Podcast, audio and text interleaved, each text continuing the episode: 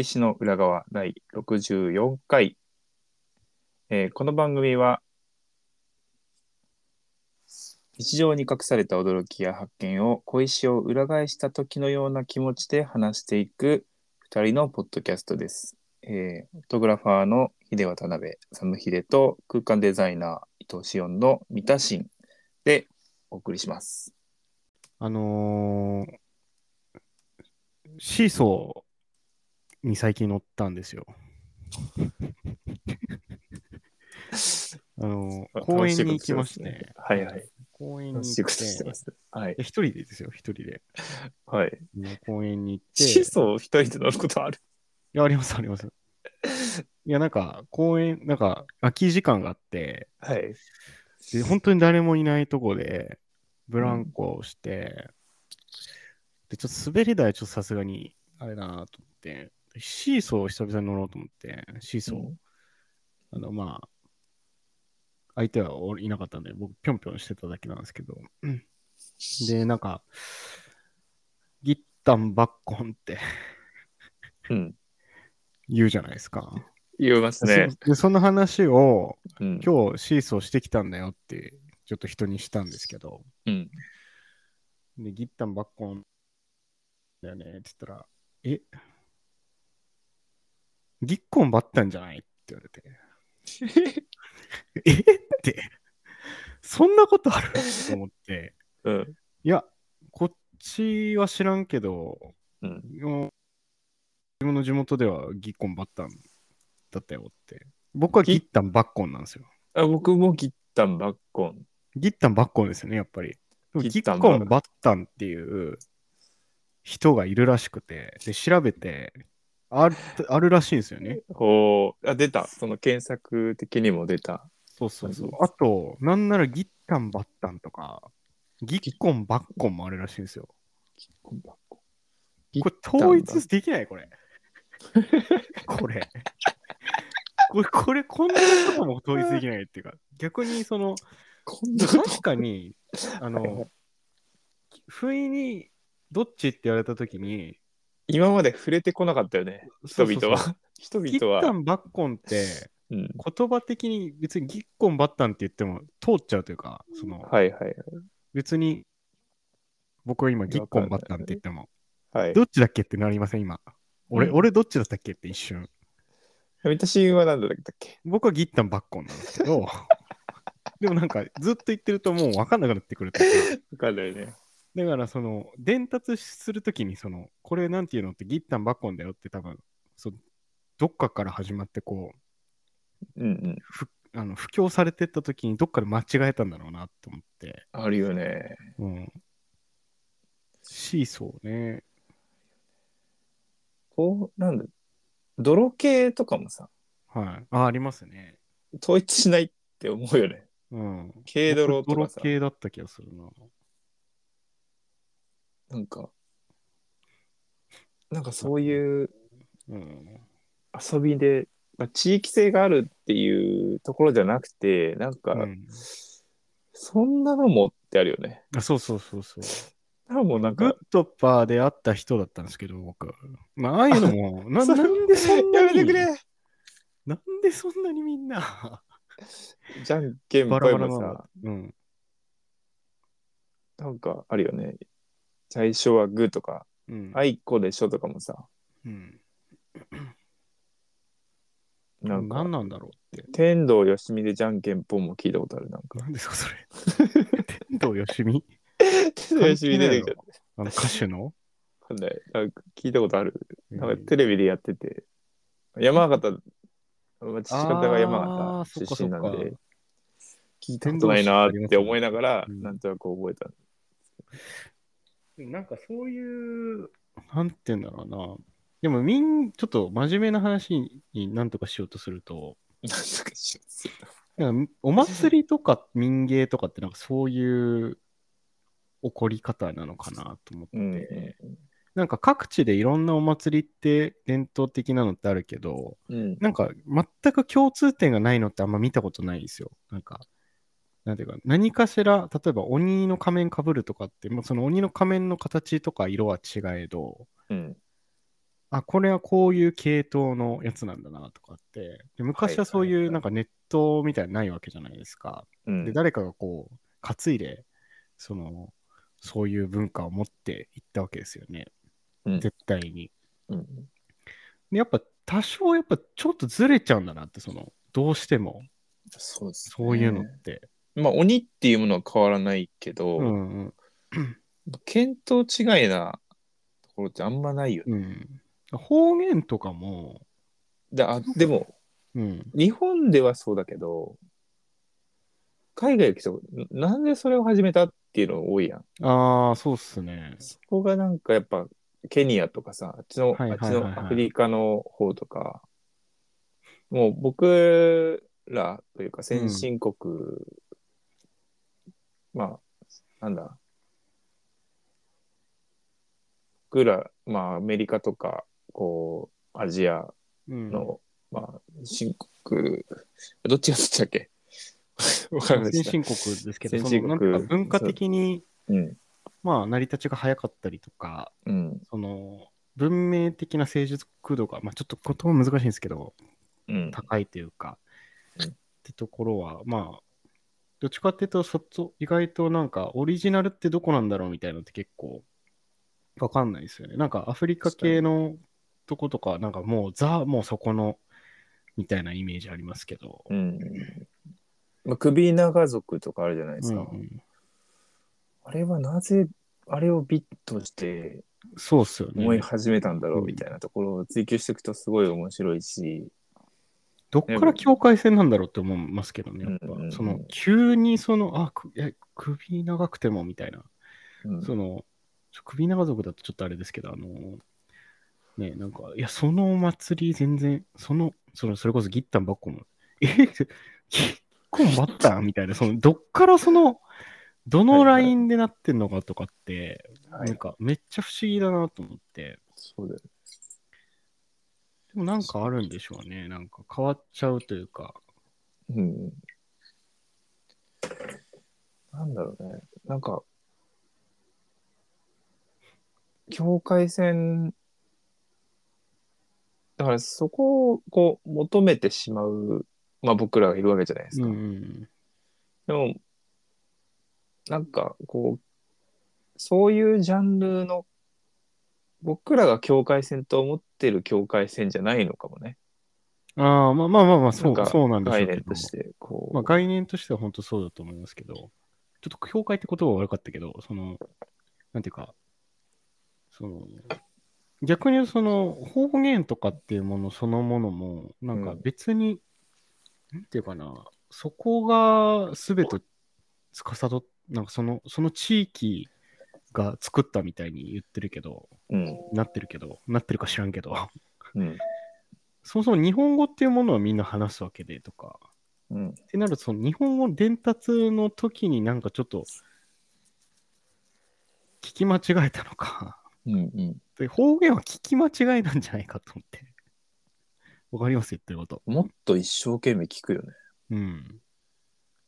やっぱしちゃんと仕事してなかったとか、そうそうそうその可能性もなくはないなっていう、その、聞き間違えるお。かしいですもんね。日本語っていうものは、日本語っていう、まあうん言葉っていうものは流通してて、うん。なのにその、そのイントネーションがっていうのは、なんか、よっぽどその場所場所で癖があったのか、そのうん。うん受け取る役が。なんかその辺をなんか、会ってみたいなって思ったギッタンバッコンでした。小石の裏側その裏側見てみたいあのー宮下公園って、こう、新しくなったの知ってます、はい。あまあ、新しくなったと思うんですけど、宮下パーうんうクん。が、昔は結構、こう、ザ公園って感じしたんですけど、うん今もう公園というよりは、商業施設が、まあ、い一部になっってうんうん主主体になるというかうん。うん。で動いてるような公園になってるような気がしてて、でスケートパークとかもあるんですけどうん。なんかどうやらまあこれポッドキャストで別のポッドキャストで聞いたんですけどうん。そのスケートパークに通わなくなってしまった人もいるっていう話をしてはい。でえっとスケボーって、えっと、ストリートうん、と、まあ、パークっていうのとフリースタイルっていうのがあって、うんまあちょっとちゃんと詳しくは分からないで間違ってるかもしれないんですけどはい。なんか、まあ、パークなわけですよ。でうん昔の、えっと、宮下公園のスケートパークは割といろんなねスポットがあってその技を決められるようなうん。スポットがあってなんか新しくなってからこう一気にパークのこう形が変わったことによって来る人が変わってしまった。ああ。でまあお金を払ってやるんだけども何時までって決まってるし、うん。こうなんだろうゲリラ的に始まるようなストリートの良さみたいのがなくなってしまっているしうんうん。でそれをちょ練習しに来る人のうん。質を質っていうかこう練習しに来るそのスケーターたちの個性とかを全く無視して、スケートパークスケボーをやってるから人がいる渋谷っていう街だからスケートボードパークを作ろうみたいなうん。なんかそういう風になってしまっているじゃないかっていう話をまあちょっと違う論点だったけどうん。僕はなんかちょっとそういう都市づくりについてなんかすご。く疑問を感じて、うん。なんか第一人者みたいな人が作れば作ったのかどうなのかわからないんですけどうん。なんかこう過去過去のこうスケ宮下パークのスケートパークのスケーパークの良さ。みたいなのがすごく排除されてうん。うん。新しいものを作るから、うん。うん。こうなんかいわゆるストリートカルチャーうん。そのヒップホップとか、うん。ダンスとかやっているようなストリートカルチャーから綺麗なストリートカルチャーっていうものうん。なんかこう美しいとされるうん。うん。このそのなんだろう表面的な美しさうん。うん。を取った宮下パークができちゃっていてうん。うん。なんかすごく残念にそういう話を聞いてなんかすごく残念に思ってうん。なんか都市づくりってまあ何か、まあ、ダムとかう。そうんいう大きい商業施設再開発とかで作る施設ってそういうことをあんまり考えずに作ることが多いと思うんですけど、うん。なんかそこを排除されてるカルチャーっていうものがうん。えっとねストリートカルチャーを作ってるつもりかもしれないけどこう排除されてるカルチャーもかなりあるんじゃないかってうん。うん。う。いうんとこちょっと話したいなって思っていて、まあ、都市の街づくりでは結構ありがちなことですよね。大開発とか、なんかう、んそういうのあるときって。で、なんか、ううん、いや、僕はそんなに大した人間じゃないですけど、まあ、うん。なんか、そういう街も含めた、えーまあ、うん、建築までいかないけど、空間づくりみたいなうんことを考えるときに、まあ、ヒアリングとかすごいリサーチしたりとか、まあ、その上でどういうコンセプトを作っていくかみたいなところをすごい時間かけたりとかってすることが多いんですけど、まあ、うん。まあ、ことそういう都市において言うと、まあ、いろんな利権が絡んだりとか、まあプラスで、なんていうか、その、まあ、関わる、なんかその、うんまあ、ヒアリングする対象もすごい多くなっちゃったりとかそうですねっていうのは。すごいあると思っていて、まあうん本来はなんかもうそこにどっぷり使って、なんかどういう人たちがここに来るとよりいいだろうとかっていう、まあ、ただただその既存の人たちをだけを守るっていうのも違うとは思うんで、なんか開発するってことは、まあ新しい風を吹き込むみたいな意味で言うと、うんまあ、ある程度その感覚のズレがある人がおあの出てしまうのはしょうがないことではあると思うんですけど、そうまあ、それをなんか最大限どう減らすかみたいなうんうん。多分作業ではあるんだろうなと思っていて、ね。まあ、僕はちょっと宮下パーク行ったことない、あそのそこに行ったことがないんでちょっとわかんないんですけど、なんかね、こう、まあ、技を、まあ、パークの利用してる方だと、こう、なんだろう、プールっていうの、なんかこう、はい。うねうねしてるところがあるじゃないですか。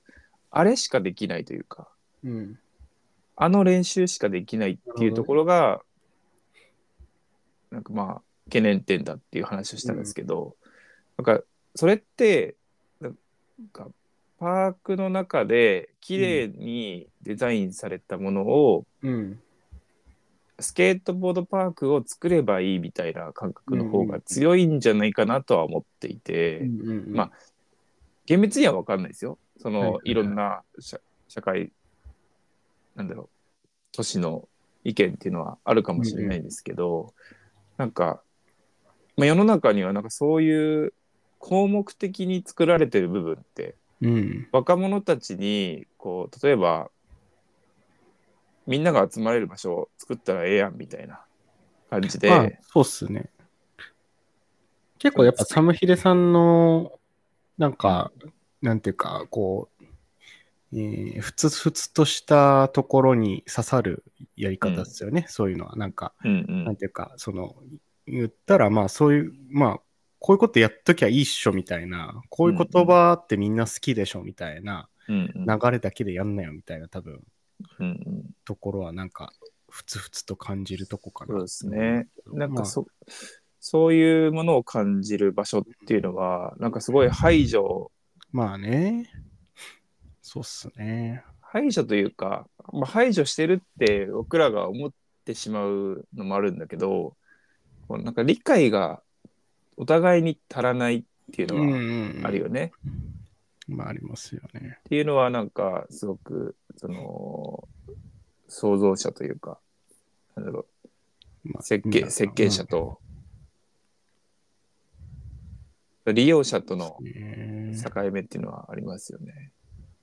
まあ、うん、そうですね。まあ自分はなんか、それらを、まあ僕も、うん。なんていうか、そういったものを見ると、わーって思いつつ、うん。なんか結構大事にしてるところで言うと、まあその上でどうするかみたいなところを考えた方がやっぱりいいなとは結局思っちゃいますけど、なんかやっぱりそのなんていうかなそのそれによって何か失われるものって絶対あると思うんですけど、まあ、どんなプロジェクトも大なり小なりあると思っていて、まあ、一見するとすごいそこのカルチャーがすごい醸成されてていいなって思うものにものだとしても、やっぱり実はなんか裏側でなんか涙飲んでる人もいたりとかっていうのは、どんな些細なプロジェクトもどんなかっこいいと思うプロジェクトでもあるなと思って。そうですいね。て、でもその中でなんかまあ、これちょっとあれだったなみたいなところがうん。あった場合は、それ、まあそれ終わった後ちゃんとフィードバックを返すみたいなプロセスがもっと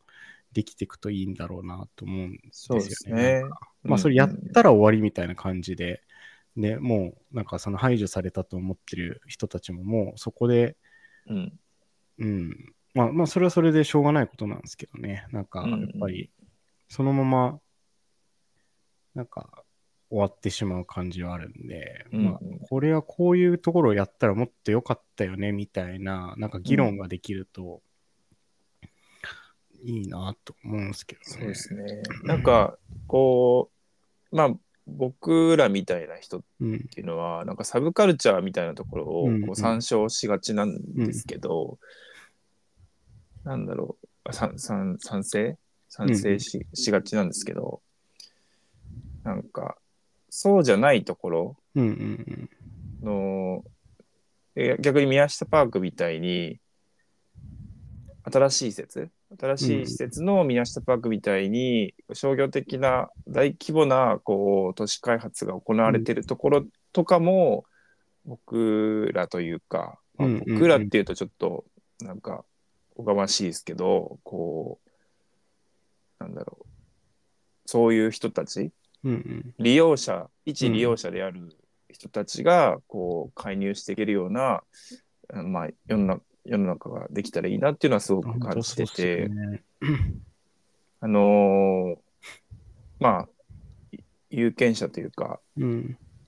お金を持ってる人たちだけではなくこうそういう都市を作りたいのであれば、なんかそういうこう細かい意見を言えるような利用ね。今までの利用者を大事にするみたいなところは大事だなと思いましたね。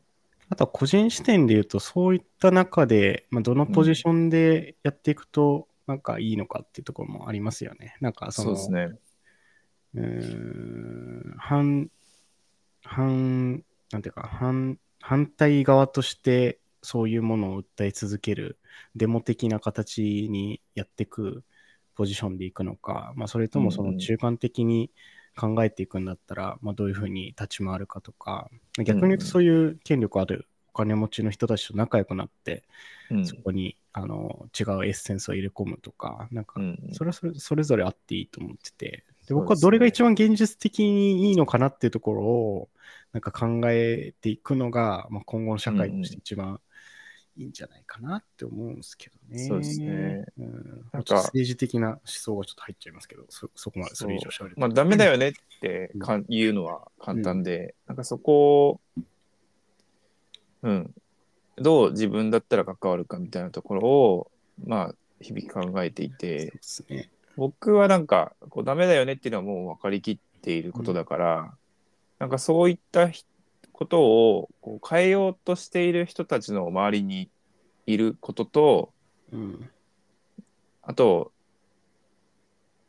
なんだろう、自分がその変え変えられる第一人者であることが、まあ自分が活躍できる近道なんじゃないかなとは思っていうん、てで、すね。近くにいたからといって何かができるってわけではないと思うし、うん。み逆に認められないじゃないですか。その、うん。自分の存在っていうのをただのボランティアになっちゃって、まあ、ボランティアというかこう近くにいるだけの人みたいになってしまって、うんうんなんかそこは、まあ、学生の頃とかはすごく問題視していてなんか何にもできないけど何かすごい人人たちの周りにいるみたいな。うんうんうん。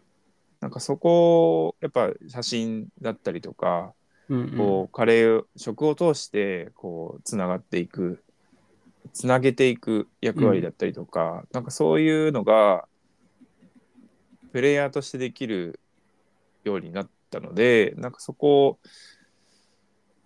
なんだろう世の中で世の中に発信していきたいなっていうのはこういうやつがいるよっていうのをなんだろうこうそのパークを作って公園を作ってる人とか都市開発をしてる人にこう届けられ届けられたらいいなっていうのはありますよね。うんうんうん。いや、そうっすね。えーなんかなかなかのっていうところであの先先週ぐらいまでこう収録が今先週に当たるのかなんですけどえっ、と展示してたんですけどなんかそこは本当にそういうのを理解してる人がちらほらこう見えてくるんですよ。うんうん老若男女うん。うんもう年齢とか職業がばバラバラなんですけどうん。なんかそういう人が来てこうふわっと話してあなんだろうめっちゃわかるみたいなことがちらほらあってすごく気気持ちのいい場所でうん。今後も何かしたいなっていう、何かここでしていきたいなっていう場所なんですけど、うん。すごく、なんだろう、世の中に対して、こう、思うことをこう話せる場所だなとは思いましたね。うんうんうん。トークイベントやって思ったけど、やっぱこう話していく、残していくっていうのはすごく大事だなって本当に思ってて、ポッドキャストでやってる意味っていうのは、まあ最初、小、小規模ではあるけど、こう、やることに意味があるなってはすごく思っていて、うん。なんだろう。まあこれ何が話したいかっていうのはちょっとゴールが見えてないんですけど、まあ、なんか、そういうことを思いましたね。